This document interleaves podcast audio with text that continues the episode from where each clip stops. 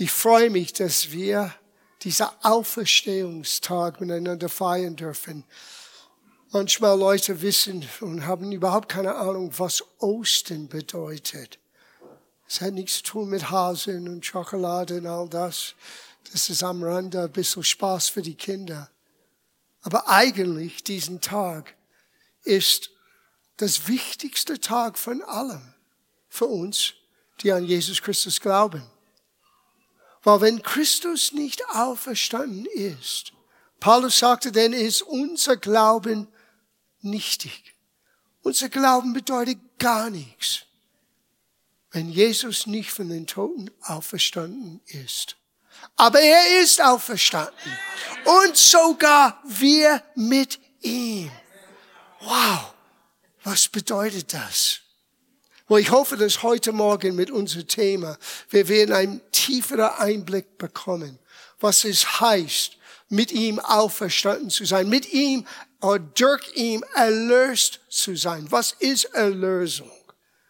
Und was heißt das? Erlöst durch sein Blut.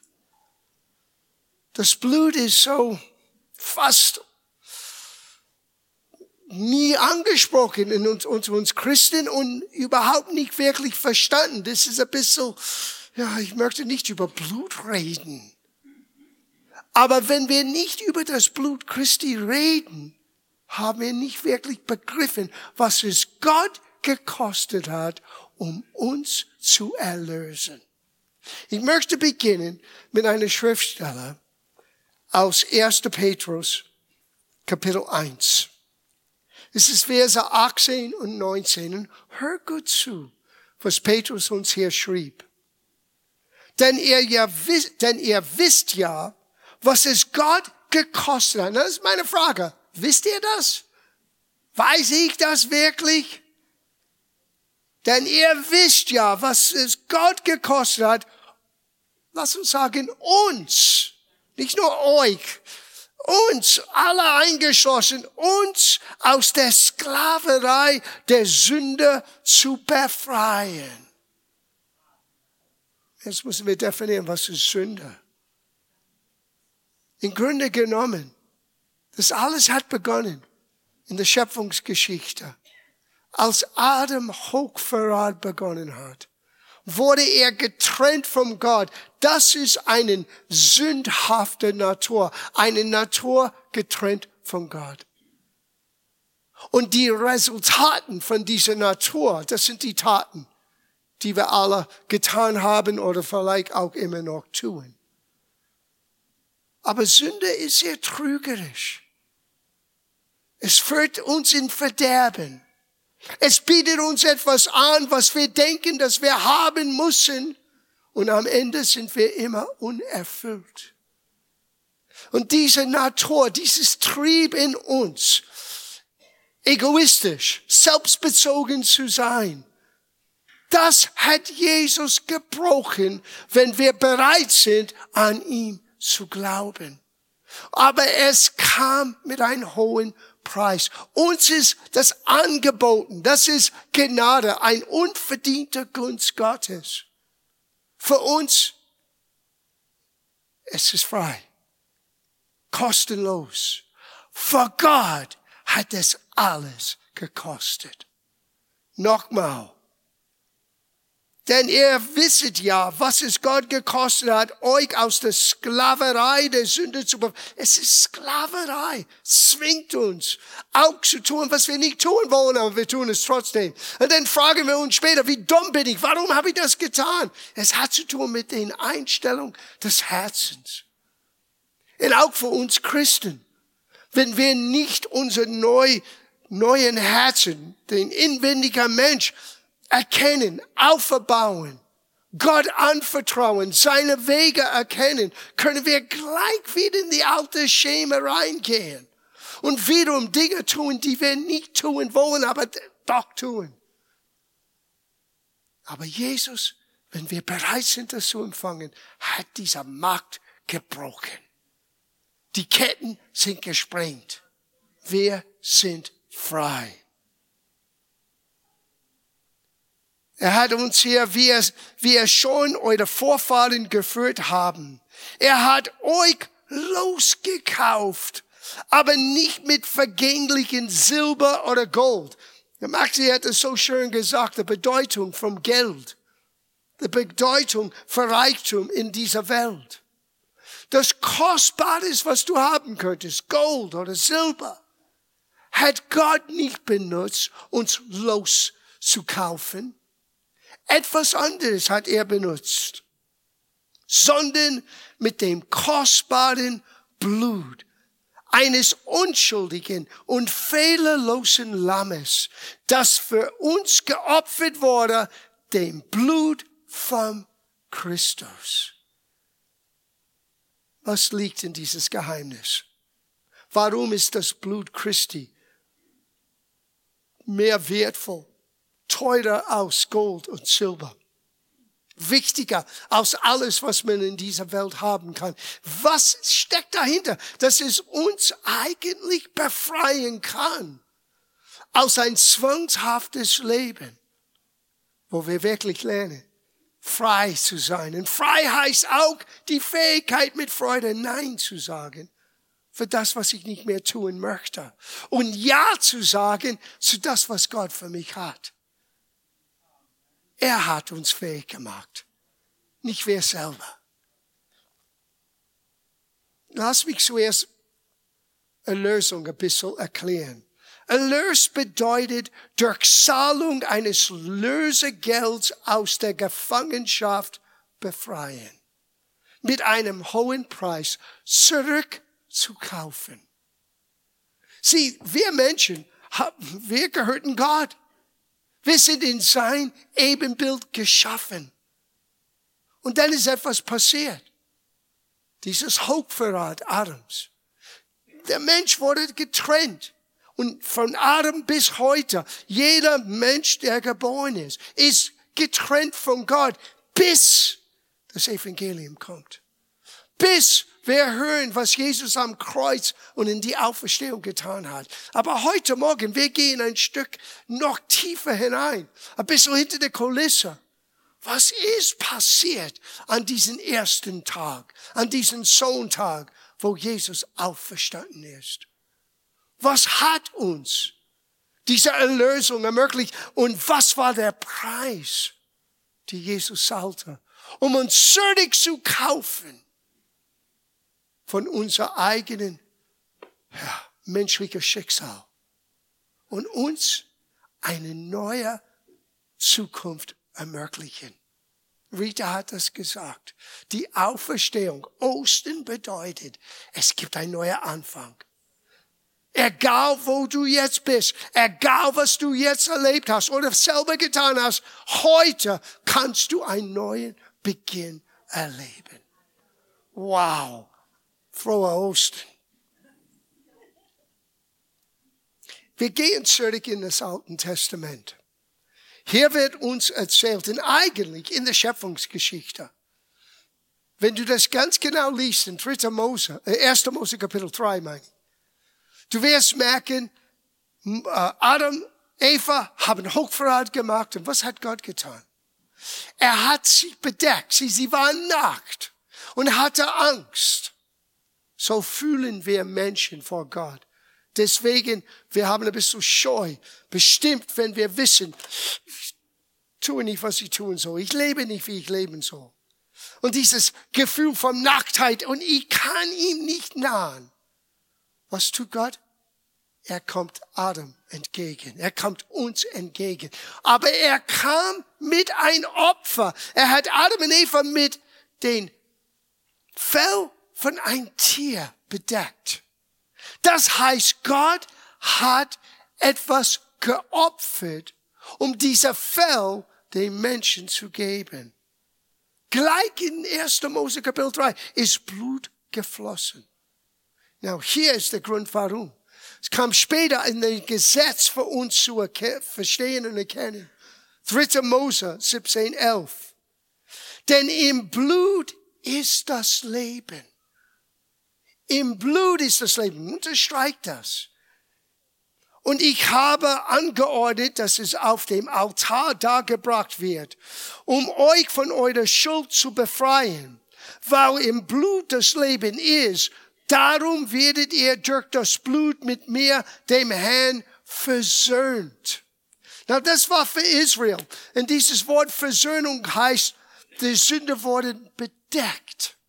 Es ist, als ob du einen, einen, einen Mantel drauflegst und das Problem ist immer noch da, aber ich sehe das nicht mehr. Ich bedecke das mit das Opfer von ein Tier. Hier war das Problem. Den Lohn der Sünde ist tot. Und Gott sagte, statt dass der Mensch sterbt für sein Tun, bringt mir ein Opfer. Ich nehme das Blut von dieses unschuldigen Tier statt das Leben von Menschen anzufordern. Und ich bedecke ihre Schuld. Aber das Problem ist, dieses Getrenntsein von Gott hier war immer noch da und nach einem Tag, nach einer Stunde, nach einer Woche wieder der alte Muster. Und jedes Jahr, jedes Jahr, das Alte Testament zeigt uns eines das menschliche Versuch, richtig zu tun, ein menschlicher Versuch, um Gott zu begegnen, reicht nicht aus. Now, Gott hat einen Plan gehabt. Das ist erstaunlich. Und wenn du in den Psalmen liest, es heißt, du hast für mich ein Körper vorbereitet. Gott, der Sohn, musste wie uns geboren sein, damit er auch Blut in ihm hatte. Ein Geist hat nicht Blut. Gott, der Sohn, kam und er lasst alles dort im Himmel, seine Herrlichkeit, seine Allmacht, seine Allwissenheit und er kam als ein unschuldiges Kind und wuchs auf wie jeder andere aber doch, was ihm Leben gab, gleich am Beginn, in den Mutterleib von Maria, war der Geist Gottes. Er ist gekommen auf die Erde ohne Nachkommen vom Adams Blut. Gott hat etwas Neues in Jesus begonnen. Er ist der zweite Mensch genannt. Er ist der letzte Adam. Der erste Adam hat versagt. Der letzte Adam, jetzt Gott selber, ist in einem Körper mit Blut, aber ohne Trennung von Gott, ohne Schuld. Und ja, Blut muss gießen. Blut muss ausgegossen sein, um den Sünden, und dieses Mal, das ist der Hammer, nicht nur zu bedecken, sondern auszulöschen. Oh, komm, wir müssen das anschauen. Es heißt hier, Romerbrief Kapitel 6, Vers 23, denn der Lohn der Sünde ist tot. Das ist das Problem. Ist eine ernste Sache. Wir nehmen, wir nehmen es auf der leichten Schulter, weil, weil wir nehmen Gnade als selbstverständlich. Wenn wir begreifen würden, dass eigentlich der Lohn für unsere Missetaten, für das, was wir falsch getan haben, eh, vor dem Tod. Wir werden anders umgehen mit den Dingen, die wir sagen und tun und denken. Weil der Lohn der Sünde ist tot. Aber die Gnadengabe Gottes ist das ewige Leben in Christus Jesus, unserem Herrn. Gott hat uns in dieser Situation nicht zurückgelassen. Gott hat gesagt, ich komme für dich. Niemand hat größere Liebe, als wenn er sein Leben lässt für seine Freunde. Wow. Gott kam aus deinem Freund. Gott ist nicht dein Problem. Er kennt alle unsere Ecken und Kanten.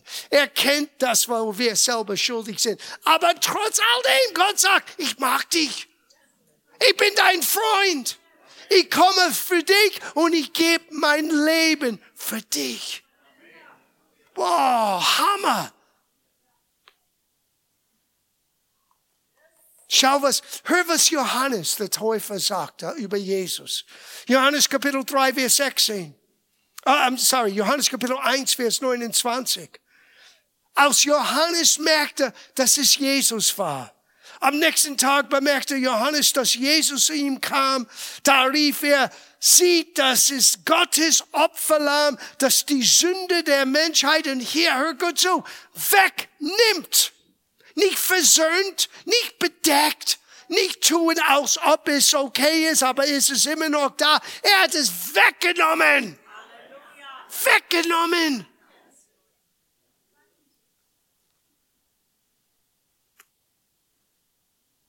Apostelgeschichte 3,19, noch ein Hammer-Aussage. Petrus predigt. Und die Leute haben gehört und die waren so zum Herzen berührt. Sie sagen, was müssen wir tun?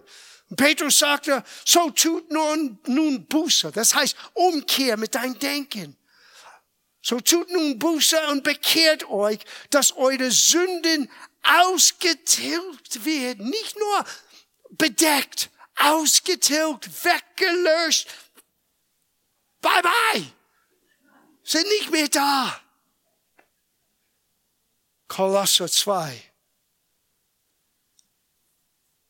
Vers 13. Und hier wird das für uns ganz klipp und klar erklärt. Übrigens, auch für die, die zu Hause sind, wir werden mit einem anderen Verständnis heute Morgen gemeinsam das Abendmahl feiern. Und wenn wir nehmen diesen Kelch, was repräsentiert sein Blut, ich garantiere euch, es wird eine andere Bedeutung für uns alle haben. Hör, was Paulus schrieb hier zu der Gemeinde in Kolosse. Vers 13. Er hat euch auch, die er tot wart, wann warst du tot? Bevor Christus in dein Leben kam. Er redet nicht vom physischen Tod.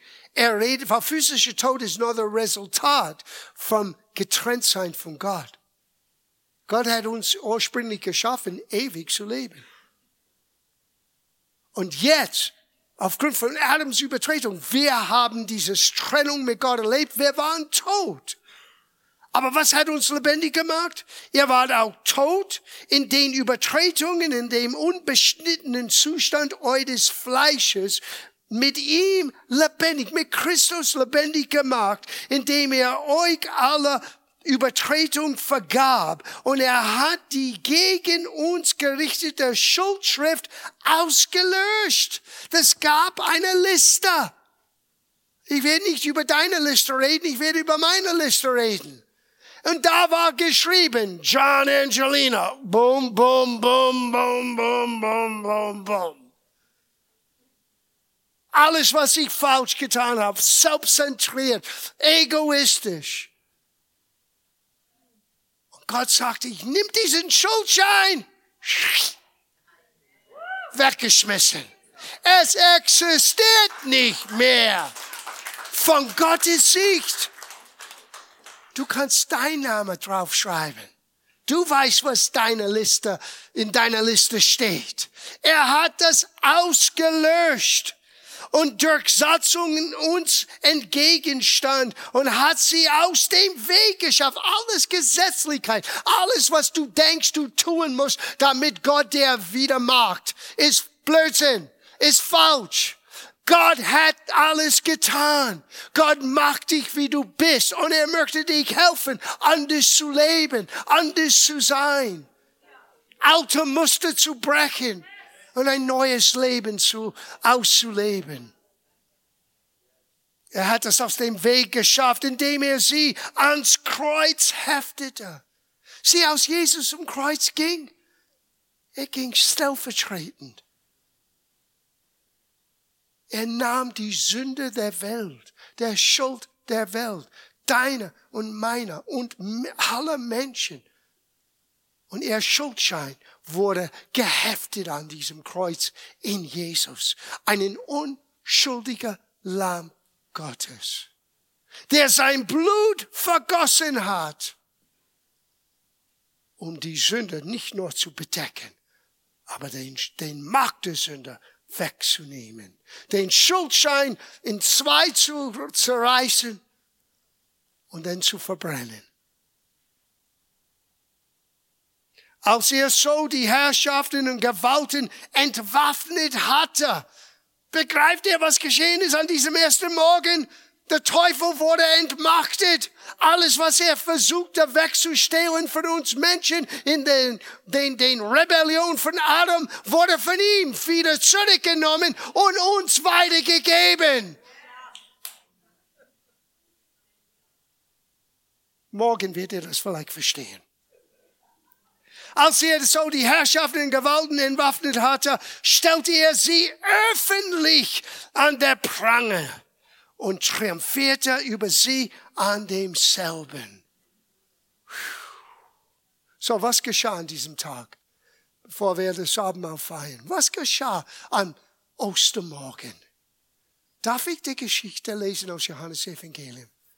Es ist ein kurzer vielleicht ein bisschen länger Passage, aber es wird uns gut tun zu hören, was wirklich an diesem Tag geschah. Und dann im Licht von das Blut und unsere Erlösung jetzt zu verstehen. Kapitel 1, äh, Kapitel 20, Vers 1, Johannes Evangelium. Am Sonntagmorgen, übrigens deswegen treffen wir uns am Sonntag. Es war für das jüdische Volk damals der erste Tag der Woche. Für uns, es ist der wichtigste Tag der Woche, wo wir zusammenkommen und nach einer langen Woche Arbeit und Beschäftigung uns einander ermutigen können, nicht zu vergessen, was Christus für uns getan hat.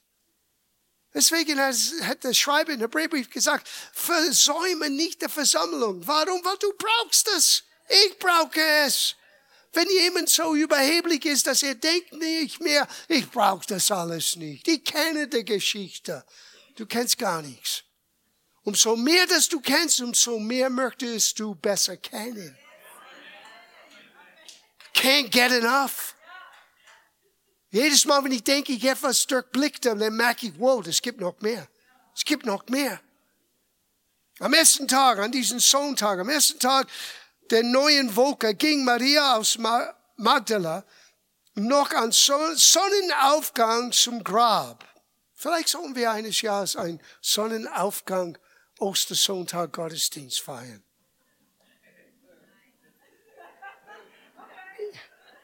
Ich, ich habe es einmal erlebt.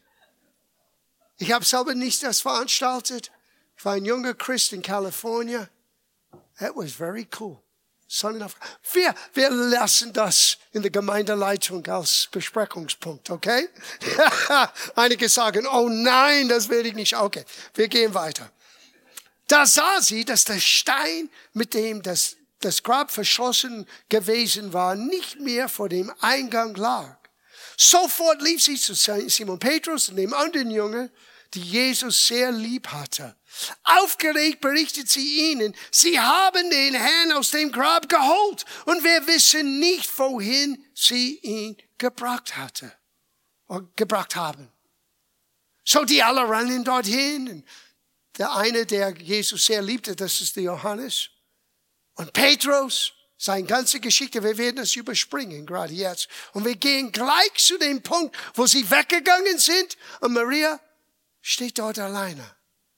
Und, und sie ist total perplex. Die haben nicht begriffen, obwohl er sagte, drei Tage später, ich werde wieder auferstehen. Die haben es nicht begriffen. Und sie wollte ihm ein richtiger Begräbnis geben. Überraschung. Vers 11. Inzwischen war auch Maria aus Magdala zum Grab zurückgekehrt und blieb voller Trauer davor stehen. Weinend schaute sie in der Kammer und sah zwei weiße gekleidete Engel an der Stelle sitzen, wo der Leichname von Jesus gelegen hatte. Einer am Kopfende, den anderen am Fußende. Warum weinst du? Die Engel sagen, was ist los mit dieser Menschen? Haben sie nicht begriffen? Warum weinst du? fragt die Engel. Überleg mal, sie antwortet die Engel. Immer noch total perplex. Sie haben meinem Herrn weggenommen und ich weiß nicht, wo sie ihn hingebracht haben, antwortete Maria. Als sie sich umblickte, sah sie Jesus da stehen, aber sie erkannte ihn nicht. Er fragte sie, warum weinst du? Wen suchst du? Maria hielt Jesus für den Gärtner. Hammer! Gott hat einen Sinn für Humor. und fragte das selbst, hast du ihn weggenommen? Dann sag mir doch bitte, wohin du ihn gebracht hast. Ich will ihn holen. Jesus sagte nur ein Wort, Maria. Maria. Als sie ihren Namen hörte aus seinen Lippen, wusste sie, das ist sie, das ist Jesus, das ist der Rabboni, wie sie ihn nannte. Sieh, Gott ruft dich bei deinem Namen. Ich hatte das Privileg. Und ich weiß nicht warum. Ich habe es nicht verdient. Ich war so weg von Gott, so weit weg. Und als Gott kam in mein Zimmer, das erste, was ich hörte, war John. Mein Name. Und ich wusste, dass ich wusste, obwohl ich gar nichts von der Bibel wusste und ich war nicht religiös und ich war nicht auf der Suche nach Gott, ich war nicht am Ende meines Lebens. Ich habe das nicht erwartet. John. Ich wusste, es ist Jesus, der Sohn Gottes. Mein Leben, denn wir reden über fast 45 Jahre oder mehr. Was sage ich jetzt? Es steuert in Richtung 50. Bin nie wieder dasselbe. Ein Wort, John. Ich kenne, ich verstehe Maria, als sie ihren Namen hörte. Maria. Und sie wusste sofort. Sie wandte sich ihm zu und sagte, Rabboni. Das Hebräische heißt mein Lehrer. Jesus sagte, halte mich nicht fest. Darum bin ich noch nie zu meinem Vater in den Himmel zurückgekehrt. Gehe aber zu meinen Brüdern und sag ihnen, ich gehe zurück zu meinem Vater und zu eurem Vater, zu meinem Gott und zu eurem Gott. Jetzt plötzlich ist alles anders. Zuerst war er die eingeborene Sohn Gottes und jetzt ist er die Erstgeborene aus dem Tod. Das heißt ein zweiter, ein dritter, ein vierter, ein fünfter und ich weiß nicht, welche Nummer du hast. Und ich weiß nicht, welche Nummer ich habe, aber wir sind eine Menge. Jetzt ist alles anders. Jetzt ist es mein Gott und dein, und dein Gott, mein Vater und dein Vater. Aber halte mich nicht schuldig. Warte, warte, es wird cool. Halte mich nicht schuldig, weil ich nicht zu meinem Vater zurückgekehrt bin. Aber geh, sag die anderen, ich komme gleich. Ich habe etwas zu tun was er zu tun hat, ist der, ist der Basis für dieses Verständnis, was es heißt, erlöst, erlöst durch das Blut Christi zu sein. Da müssen wir zu Hebräerbrief gehen. Vers 9, äh, Kapitel 9, Vers 11, Hebräerbrief. Als aber Christus kam als ein hoher Priester der zukünftige Güter, ist er durch das größere und vollkommene Zelt, das nicht mit Hände gemacht, das heißt nicht von dieser Schöpfung ist, auch nicht durch das Blut von Böcken und Kälben, sondern durch sein eigenes Blut ein für allemal in den Heiligtum eingegangen und hat eine ewige Erlösung erfunden oder ermöglicht. Was ist das? Halte mich nicht zurück. Ich muss zurückgehen zu meinem Vater wo die echte Allerheiligtum ist, den Thron Gottes. Sieh, was Mose gebaut hat, war nur eine Nachahme von was Gott ihm zeigte, wie es wirklich ist im Himmel. Und es gab dieses Sühn, dieses äh, Sühnopfer, wo das Blut von den Priester wurde äh, rausgelegt und vergossen. Und Jesus ist in den himmlischen Allerheiligtum hineingegangen. Und er hat dort sein Blut präsentierte. Als ein unschuldiger, perfekter Lamm Gottes. Und Gott nahm dieses Opfer und sagte, es ist vollbracht. Es ist vollbracht. Das war eine prophetische Aussage von Jesus am Kreuz. Es ist vollbracht. Er wusste, er hat getan, was zu tun war. Jetzt muss Gott ihm durch seinen Geist von den Toten auferstehen, auferwecken. Und jetzt muss er das Letzte tun. Maria, halt, halte mich nicht zurück. Ich habe etwas zu tun. Und er ging in das Allerheiligtum und er hat sein Blut dort präsentiert. Und Gott sagte, es ist vollbracht. Erlösung ist jetzt für alle möglich. Du bist losgekauft, nicht mit Gold oder Silber. Anders als alten Bund mit Böcker und Kalber und Schafen. Christus, der von Gott einen menschlichen Körper vorbereitet bekommen habe, lebte wie einer von uns, starb stellvertretend für jeder einzelne von uns, präsentierte sein Blut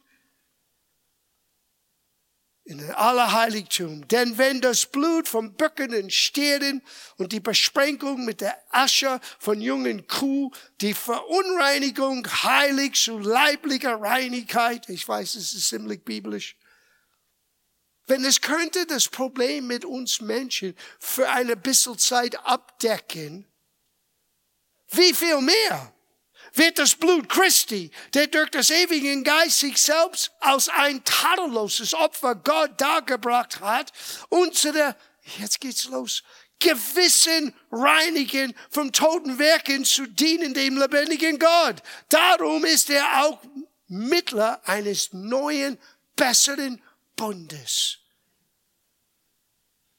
You see, wenn das Blut wurde als Opfer angenommen bei Gott. Gott hat uns die Möglichkeit nicht nur befreit vom Sünder und Schuld, sondern Gott hat uns ein neuen Herz gegeben. In uns ist ein neuer Gewissen. Unser Gewissen sollte nicht voll von Minderwertigkeit und Angst und Scheu und ich bin nicht gut genug. Unser Gewissen ist jetzt rein gewaschen. Es ist religiöses Denken. Es ist falsches Denken. Es ist unbiblisch oder ohne Kenntnis von der Bibel, dass Menschen immer noch so leben, nachdem sie Jesus in ihr Leben empfangen haben. Aber das sollte nicht sein. Dein Gewissen ist rein gewaschen. Du bist ein Kind, du bist der Gerechtigkeit Gottes, du darfst vor Gott stehen und sagen, Papa, ich bin jetzt hier. Ich sage euch, als ich meine Enkelkinder gesehen habe heute Morgen, mein Enkelsohn hat mich gewinkt. Es hat mein Herz so erfüllt. So ist, so sieht Gott uns, wenn wir vor ihm kommen. Er freut sich riesig. Er denkt nicht an all die Dinge, wo wir so am hart arbeiten und was wir noch nicht gemeistert haben. Er sieht dich und er sagt, ich bin so froh, dass du da bist. Du bist mein geliebtes Kind. Es hat Gott alles gekostet, uns das zu ermöglichen. In unser Gewissen sollte jetzt rein. So was tun wir, wenn wir das Abendmahl feiern? Warum machen wir das? Ich denke, einer der Hauptgründe, warum wir das machen, ist, Gott wollte, Jesus wollte nicht, dass wir es vergessen. Dass es wird eine Selbstläufer sein. Dass es wird eine Selbstverständlichkeit sein. Dass wir immer wieder einen Moment haben. Und er hat nie gesagt, gesetzt, du musst es dann und dann und dann und dann tun. Er sagt es so oft. So oft wie er das tut. Er hat nicht gesagt, ein heiliger Mensch muss da sein, damit man das Abendmahl feiert. Das hat er nicht gesagt. Du kannst es zu Hause machen. Du kannst in deinen Connect-Gruppe, einen Hauskreis machen. Es braucht keine Heilige. Du bist der Heilige. Gott hat dich heilig gemacht. Und so oft die wir das tun, wir denken an was? Am Karfreitag, und Ostersonntag geschehen ist. Und wie er stellvertretend gestorben ist an Karfreitag, aber wie er an Ostersonntagmorgen auferstanden ist, aber zum Vater ging und präsentierte sein Blut. Warum? Weil das Leben ist in das Blut. Und er gab sein Leben. Gott hat die Welt so sehr geliebt, dass er seinen eingeborenen Sohn gab, damit jeder, der an ihn glaubt, nicht verloren gehe, sondern ewiges Leben habe. Das ist Realität. Wenn wir diesen Kelch nehmen, diesen Stück Brot, das Brot, das repräsentiert sein Fleisch. Durch seinen Wunden sind wir heil geworden. Heilung ist in das Abendmahl. Und für unsere Seele, die Erinnerung. Wait a minute. Auch wenn ich Falsches getan habe, ich sage, Vater, vergib mir. Es gibt nichts zwischen dir und mir. Ich brauche kein schlechtes Gewissen zu haben. Ich muss nur mehr Gnade holen, um es nächstes Mal besser zu machen. Und Gott sagte, go for it. Ich bin bei dir. Ich gebe dir meinem Geist. Er hilft dir. Und vielleicht brauche ich ein zweiter oder dritter oder vierter Anlauf oder ein zehnter Anlauf, aber ich bleibe dran und ich bleibe dran, bis ich das mit Gottes Helfer geschafft habe. Aber das endet meine und deine Stellung vor Gott nicht. Gott sieht dich nicht durch deine Werken. Gott sieht dich durch das Blut seines Sohnes. Und wenn er dich sieht, durch das Blut, es ist herrlich, schuldfrei, kein Minderwertigkeitsverursachung hier. Gott sieht dich durch seinen Sohn.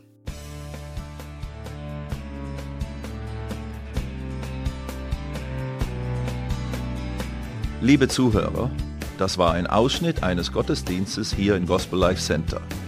Auf unserer Website www.gospellifecenter.de können Sie die Notizen für diese und andere Predigten nachlesen und sich über die Arbeit von Gospel Life Center informieren. Wir wünschen Ihnen Gottes Segen.